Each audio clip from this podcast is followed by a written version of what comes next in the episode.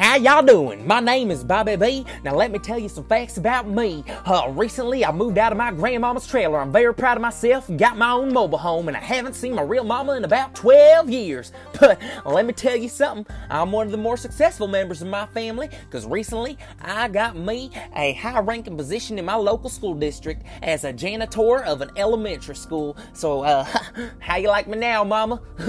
let me tell you this too, y'all. I'm about to give you some of my opinions, and I don't care if you don't like it, because guess what? I've been speaking my mind since I came out of my missing mama's womb. So uh, here you go, sit back, relax, crack a tall boy, because uh, you're in Bobby B's world now.